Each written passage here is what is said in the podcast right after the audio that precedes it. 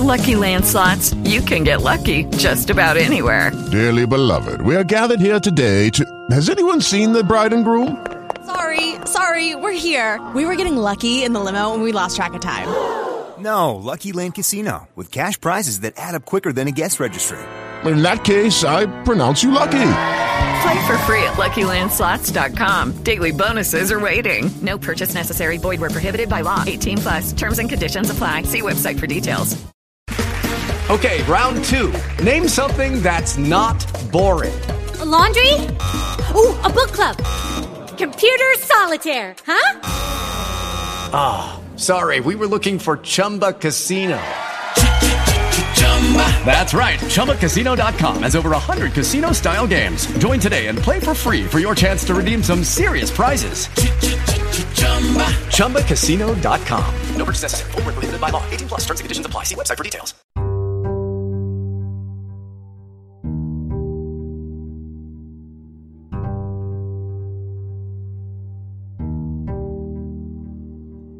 This is the Wheel of Time Spoilers podcast. Your hosts are Seth Jacobson and Patrick Heiler. Hi, I'm Seth. And I'm Patrick. And this is Chapter 40 Hunter of Trollocs, and our symbol is the triple trolloc.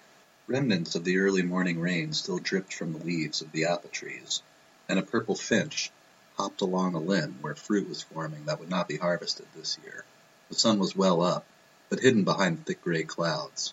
Seated cross-legged on the ground, Perrin unconsciously tested his bowstring. The tightly wrapped wax cords had a tendency to go slack in wet weather. The storm Verin had called up to hide them from pursuit the night of the rescue had surprised even her with its ferocity, and beating rains had come three or more times in the six days since. He believed it was six days. He had not really thought since that night, only drifted as events took him, reacting to what presented itself. The flat of his axe blade dug into his side, but he hardly noticed. Low, grassy mounds marked generations of Aybaras buried here. The oldest among the carved wooden headpieces, cracked and barely legible, bore dates nearly three hundred years old, over graves indistinguishable from undisturbed ground. It was the mound smoothed by rains but barely covered by grass that stabbed him.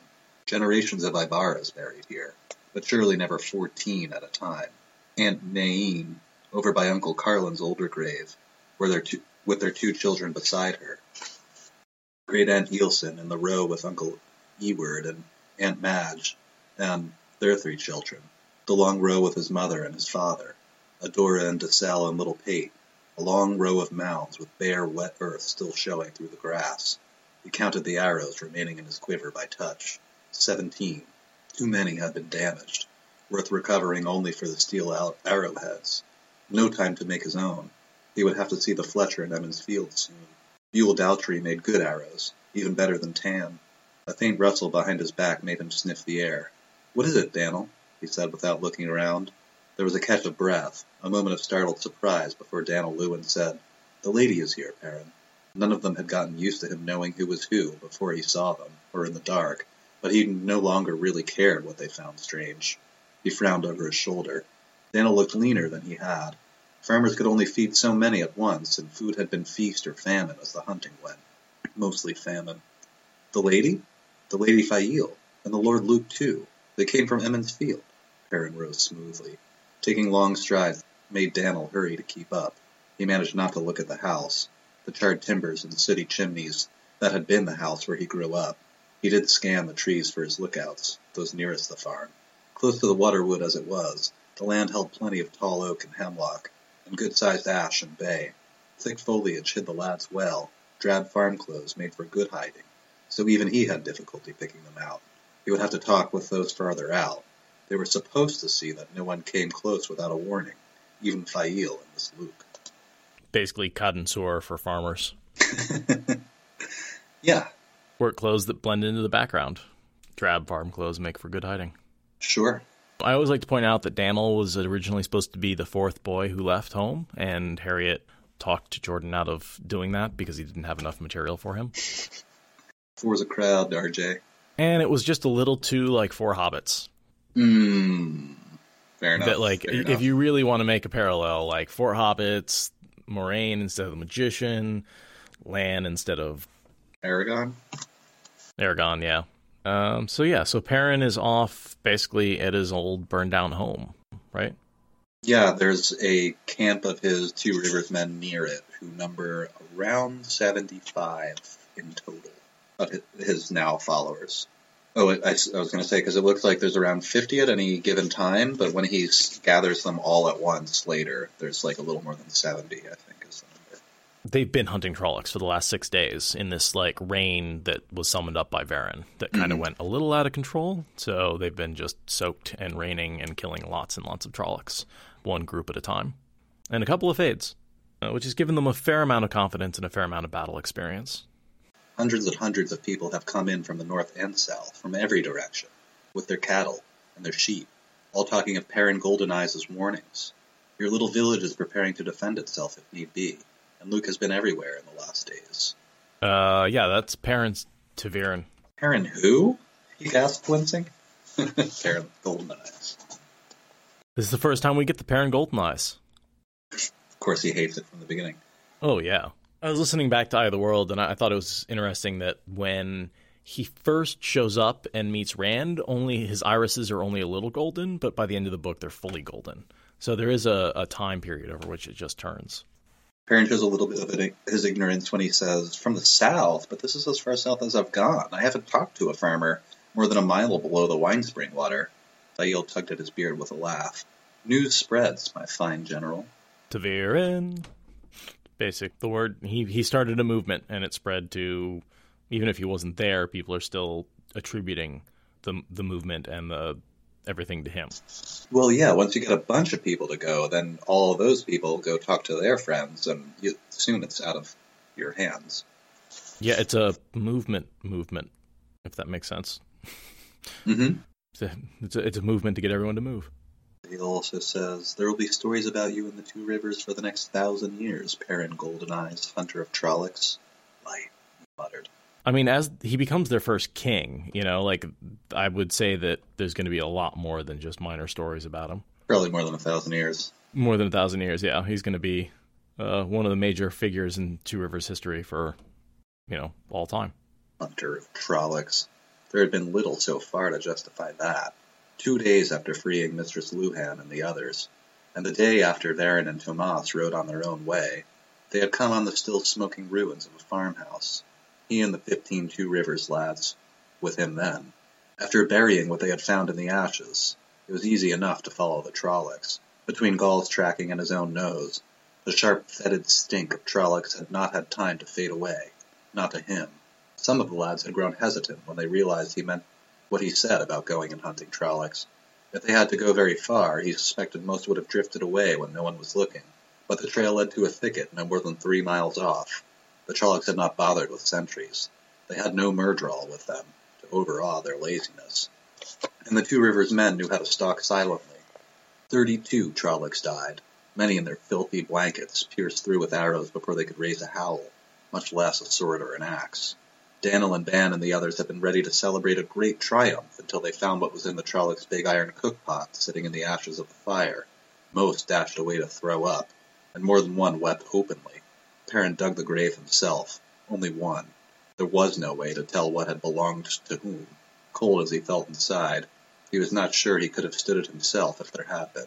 I had to read that sentence, that last sentence, a couple of times to make sense of what RJ meant. And Perrin's just saying that um, I think if the remains were identifiable, he would have lost his. He would have also been puking. Exactly. That like there was enough. Basically, what's in the kettle is essentially like looks much more like meat than anything else, but enough is left to identify it as human meat. Because it was so disgustingly unreal that made him able to kind of disassociate. Right. Exactly. That, like this isn't real. Just keep shoveling. Just, just it needs to get buried, whatever it is. Yeah, no, I mean, terrifying, totally horrific. Like the the Trolloc cookpots is sort of one of those things that, you know, after you've read the books a couple of times, oh yeah, Trolloc cook, cookpots, like yeah, yeah, yeah, that's just something that that you want to avoid. You know, that's what's going to happen. But like when you're confronted with the reality of what's actually going on, that you have like yeah, human soup, that's really fucking disgusting. and it just it, it's it's disturbing on a level that like if it's portrayed correctly can really like I feel like could make you really really horrified. Oh yeah, Yeah. and it's like you said, you get a little condition to it as you go through the series because, like, you know what Trollocs eat, blah blah blah, all that. Yeah, they eat people. It's scary, but if you think about that and humanize it for a second, it's really horrifying. But can you imagine just like oh looking in the show looking in a cook pot and it looks like just a normal stew and then like a human hand floats to the surface or an eyeball or something like that. You know, Yeah, like I feel like we've seen that scene a million times. If you cut up the meat nicely, it might just look like Mexican wedding soup. Like, how would you know it's not pork? You know, you wouldn't. Yeah, I have to assume they they just don't they don't bother cutting up the meat. They just throw the whole person in there, and so there will, will be identifiable parts. Yeah, probably. But to bring it back around, Perrin mentions running into another group of Trollocs, similar size, killed all of them. Uh, this one, this one with a uh, Myrddraal, right? Yeah. This time, the men shouted as they shot, with a satisfaction not much less savage than the good old Trolloc howls, after they saw people they knew in a cookpot. A little bit of a fire under them. I have a quick question. So going back just a little bit, Master al'Vere wanted a message delivered to Perrin. He asked me to deliver a message to you. Alanna vanished twice without a word, once alone. Loial said Ihvon seemed surprised to find her gone. Do you have any idea what that's about? I just wrote WTF next to it. I really have no idea if we get and this is where like this is part of what makes me think that Alanna may be not as white or not as not dark friendly as we think. Well, I thought this was just because Verin told Perrin to watch out for Alanna, who told, and Perrin tells Loial to keep an eye on her, and this is word coming back. Right, but she disappeared. Where did she go? What is she doing? Yeah, Mysteriously, twice. Oh, yeah, I looked into it. Don't know. yeah. I, I was able to find nothing. Me neither. So I'd love to hear from anyone out there who has an idea of what, what where Alanna was going. Uh, theories, every Of your tendency says checking up on Perrin, and Belron says crying in the forest? Question mark, which is a possibility. She just lost a warder. hmm. Aradia says banging Wil al'Seen. Radia's getting pretty fresh. Maybe. I think Wil al'Seen is here now, so no. Yeah, I but I think otherwise, I'd be like, well, maybe. Maybe. She's nice as she can do whatever she wants. I, I am particularly surprised that Ihvon finds her gone because that's her warder. Yeah, So she must have hid. That's what really was like. Did she hide her bond from him so she could go what do what? And I think she may be meeting with Lord Luc, who's also a dark friend. I have no evidence for that whatsoever. That's just pure throwing that out there to see what the reactions are. yeah, I have no idea. Radia's freaking out that you said that. Uh, I mean, but but who else could she possibly be meeting with? Like, I really, I, I'm I'm coming more and more around to the idea that Alanna was Stealth Black and that Verin didn't tell anybody because she. No, yeah, Alanna's. Well, she's not listed as black. That doesn't mean that no, she she's isn't. not listed as black. And this goes back to my in the hour for death. It's only once she's stabbed through the heart that she's able to release Rand because otherwise she'd been she'd been commanded by the black to maintain the bond. I'm shaking my head, but yeah, I, I, that's just because I don't know. And I'm certain that Verin would know Alanna's black, but my question is, is she covering up for Alanna? You know, that goes back to maybe Verin used some compulsion on Alanna to get her to bond Rand because she was commanded to try and make a connection to Maybe. him. Like the easiest thing for me to believe is what what Valoron said is that she's just off crying somewhere in private. Just off crying. Yeah. No, uh, Occam's razor, that's definitely the simplest explanation. However, I keep coming back to the idea of Alanna as black. And I'm, I'm, like I said, I don't have proof for it, but I don't have proof against it either. Something more insidious would be really satisfying, but I think Alanna is just a willful person. I don't think she's black. I think she just does some dumb stuff. And Talir, yes, I know she's not in Verin's book, but I think that Verin would deliberately is deliberately hiding it. I think she would deliberately not put it down, not add her to the list. Well, and everyone's saying why? Well, we know that Verin spends a lot of time with her. Maybe she's. People are upset with me. People do not like the speculation. I like Murda saying she seems too consistently emotional to emotional to be black to me, which is interesting. And I can think of dark friends that are emotional, but the all the Black Ajah are. I mean, I, I like Taylor's point that like Verin would record information. She wouldn't let some scheme get in the way of her recording everything. And because of the cipher and everything, there's no reason why she wouldn't put Alanna in the book. So, I mean, I I, I accept that Alanna is not black, but I'm having fun and having trouble disproving it definitively. And it's not like we get a POV from her, so it's hard to really be sure. Well, moving forward. Luc seems to always be at a place right before it gets burned out. Shocking. Wonder how that happens. Yeah, we've already speculated on that in a couple episodes ago. That he's basically scouting the place out before it gets raided. And then, of course, Perrin talking to Luc for a moment. Saying the village is secure, complimenting the inn and all the food and ale is great and everything. And he's basically there trying to convince all of Perrin's force to abandon him. He's like, oh, I don't like the fact that these guys are out here killing my Trollocs. I want them to go back to the village and uh, stop killing my guys. So I'm going to be out there and convince them, like, hey, the village is great. You should totally go there and be safe. yeah, I, I think that's probably at least something close to what's going on because, I mean, Perrin right now, Perrin and his Two Rivers folk are in a tactically good position.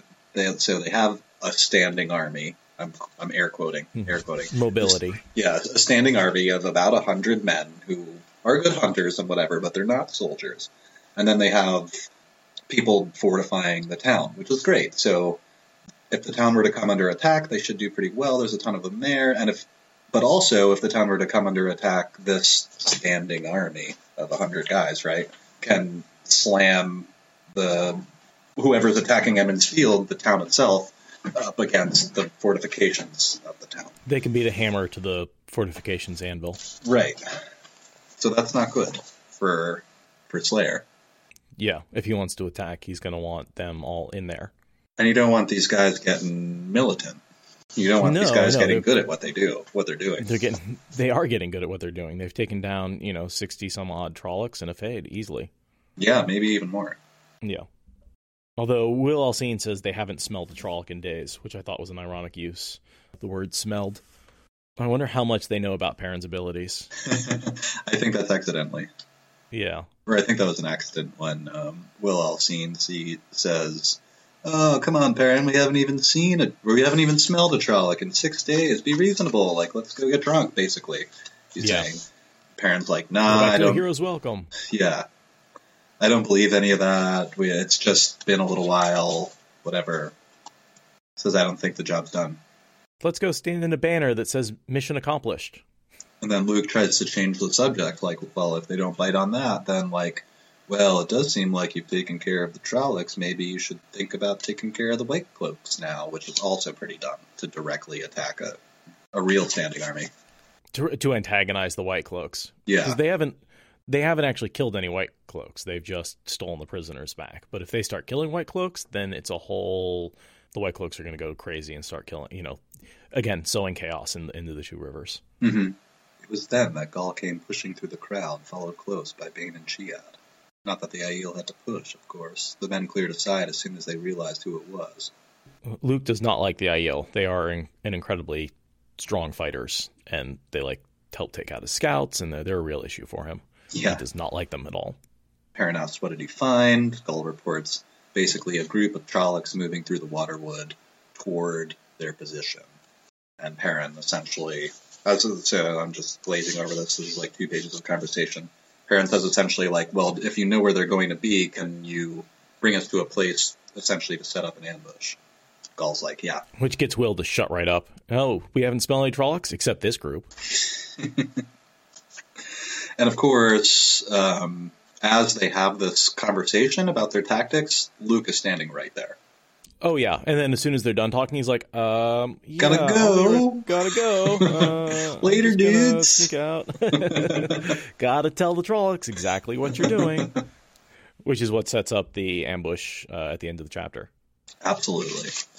Yeah, I mean the the whole Perrin's failing is entirely contributed to Lord Luc and his uh, spy and counterintelligence.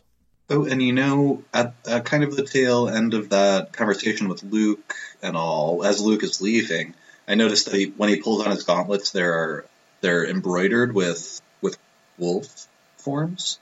Hmm. I thought that was kind of interesting, um, if only because this feels like maybe it was a, quite a few episodes ago now, but a while back we were having a conversation about kind of Slayer being like um, Shadow Perrin, sort of, where he has Slayer has his um, Shadow Brothers. Uh, why can't I think of the other name? Darkhounds. And Perrin has the wolves, and they're both kind of associated with wolves, but in opposite ways. Sure. Yeah, well, we know that the Darkhounds are corrupted wolf souls. Right. And we had some speculation as to whether or not Slayer was somehow contributing to that corruption. I don't think we were able to, to nail that down one way or the other. I, I I often think of the, the wolf emblems on his gloves, kind of like, you know how you if you're in a dogfight, you and every time you take out on a plane, you stamp it on the side of your plane.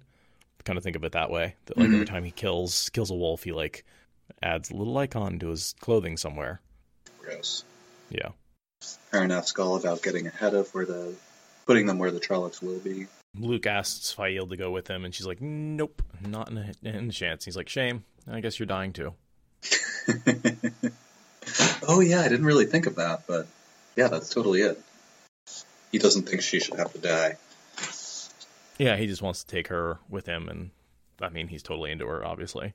But more of, I almost think of it more of like a possession thing. Like he wants to take her away from Perrin than anything else. Just to best him in every possible way. So Perrin and Gaul pick their place. Perrin lines up his men in a cut or re- reverse arc formation. A parabola. Sure. so, uh, if anyone's not familiar with it, this the, the point is for your enemies to move into your crisscrossing line of fire. So your if your forces are shaped like a U and they march into them, then they're they've surrounded themselves. and you can shoot arrows basically out of the top of the U without hitting your fellows. Right. If the arc is shaped right, nobody you can't shoot your own men, but they, you can you can have a crossfire. Yeah, totally decimate. You remember that uh, that toy uh, back in the '80s called where you'd shoot the little metal balls and try and knock a spinner into your enemy's gold called Crossfire? Crossfire. You'll get caught up in something. Yeah, totally, totally. Crossfire. oh man, we're we're just having Everybody a nostalgic day today, aren't we? Commercial was excellent. So they're waiting and they're waiting, and nothing happens. And nothing. Perrin happens. can't smell anything, which is No. pretty suspicious. because he's basically they've circled around so that they are upwind from him, which I think is luck more than anything else. Yeah, probably. His enemies don't know about his abilities. I Or they're downwind from him, not upwind. But yeah. So they get ambushed from behind, and since he's at the peak of that cup, I would assume he's the first one to really get discovered, since he's sort of at the base of the cup. So they, the the two rivers folks are basically expecting the Trollocs to go into the cup, but instead they come from outside of it. And there's twice as many Trollocs as there really should be, as their scouts told them. Oh yeah, good catch. I didn't even notice that. A vagrant gust brought him the putrid stink, like centuries-old sweat and rot. Perrin whirls around and tries to warn everyone. They're behind us. But of course, by the time Perrin says anything, the Trollocs are on them. And I actually didn't mark this action scene out to read, unless there's significant dissent. It's pretty short. Perrin kills a couple of Trollocs. Myrddraal shows up. Myrddraal dies. A lot of 27 Two Rivers men die of the 75 or Yeah. so. Well, I, we'll say that Ihvon saves Perrin's fighting the Fade and is about to go down, and Ihvon steps in and just takes his head off with his sword. Oh, right, because Ihvon's- Perrin's been shot at that point. He gets shot in this battle. It gets shot in the side. And the the Fade, I was trying to say the Faile. the Fade says your Faile was delicious, which he doesn't even know who Faile is. He just hears parents say Faile, and he's like, he's like, oh yeah, I ate her, totally killed her. You know, like right, it it's just happen. trying to mess with his head. Totally, totally. It's he's a wounded opponent, and he's like, "Oh, I'll mess with your head and take you out."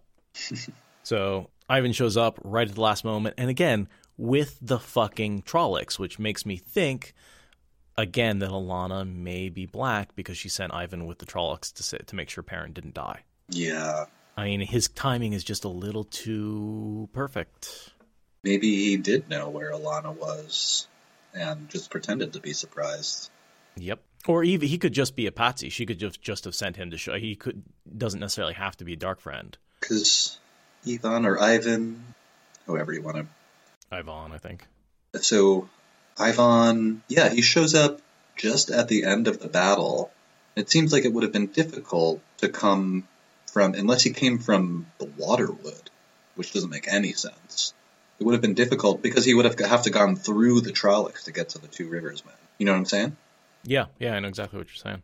So that's suspicious, but I don't. There's nothing definitive. No, say about that's it. the whole. That's the whole thing. Yeah. that's the whole problem with Alanna. So he he estimates there were about hundred, which is way more than the thirty we were told. Maybe a few more now. Uh, and then he's he's like, "Wow, just in he, she sent Ihvon just in time to save my life, just in time." They did not come as we expected, as all Gaul says. The night was colder than we expected. There was more rain than we expected. The Trollocs did not come as we expected. Such a badass thing. Mm-hmm. Bail shows up with 9 out of 12, so she lost 3 out of her 12, which is not too terrible. I forget how many men Perrin sent with her. But she, they were attacked too. Faile has is scratched up, but she's fine. Perrin has a arrow through his flank, but he seems to be fine. Well, it, it gets badly infected. He This arrow comes very, very close to killing him. If it wasn't for the healing of the Aes Sedai, he would have died from this pretty pretty clearly. Because it gets like caught in the bone and infected, and like it's in there for a couple of days. Yeah. So it's bad. It's a bad, bad wound. I thought this was particularly brutal. Will's recollection of Kenley. I often I was thinking this might be a possibly a PTSD Vietnam vision that Jordan may have encountered at some point and he related. This feels very real and brutal and true to me. I saw Kenley, he said. His head was in the crook of an oak, but the rest of him was down at the foot. I saw him. His cold won't bother him now. He sneezed and looked startled. And just that, like, that shell shock watching a, someone who was alive just recently and having their head be totally separated from their body and just how fucking vivid that is. Yeah, 27 men not there. Did he bring all the wounded? He asked Dully. Is anybody left out there? Ban al'Seen says, only. It's a good number of them. Oh, yeah, you read the paragraph. Yeah, I, I agree, Aradia. These kind of details ring a little too true for someone to imagine. It's a little that that sort of. It feels very much like um, Saving Private Ryan, where you have these little flashes of like gore that really stand out to you. You know, the guy with holding his arm in his other hand, like that sort of thing. So they get the the wounded up on the horses. They make sure everybody's carrying a bow, even if they can't draw it, including Faile, just so they look intimidating. So hopefully, as a group, they're not attacked. With the Myrddraal dead, uh, the Trollocs probably don't have a single leader who's going to whip them into a frenzy to attack a armed foe. They have to look like only if they look like easy meat would they attack.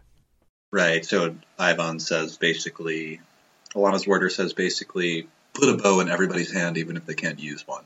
The, the Trollocs won't know necessarily, um, so if they come back or regroup to attack us, they may go looking for some some isolated farm or something rather than mess with a bunch of armed people. You know, the Trollocs are lazy and without a half man, they would probably rather find a farm than someone who might put arrows in them.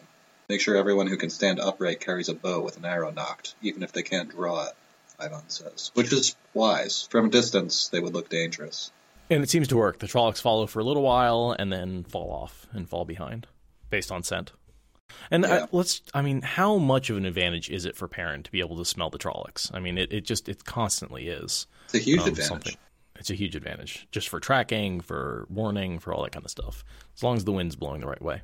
He's reciting the list of names in his head, the people who died. Again, that's something else that I wonder if maybe Jordan, uh, you know, we hear we see Rand doing that a lot, so I wonder if that's something that haunted Jordan. Uh, the names of the men he he was with and he knows died. Uh, I just see a lot of of Jordan's war experience in this in this chapter. Yeah, and general familiarity. We should find a farm for the night, Ihvon said. Someplace under cover in case it rains again. A fire, food. He looked at the two river, Rivers men and added, water and bandages. Aaron only nodded. The warder was better than he at knowing the right thing to do. Old Billy Congar, with his head full of ale, was probably better. He just let Stepper follow Ihvon's Gray. Before they had gone much beyond a mile, a faint thread of music caught Perrin's ear. Fiddles and flutes playing merry tunes. At first he thought he was dreaming, then the others heard too, exchanging incredulous looks. Then, relieved grins. Music meant people, and happy people by the sound. Someone celebrating. That anyone might have something to celebrate was enough to pick their feet up somewhat.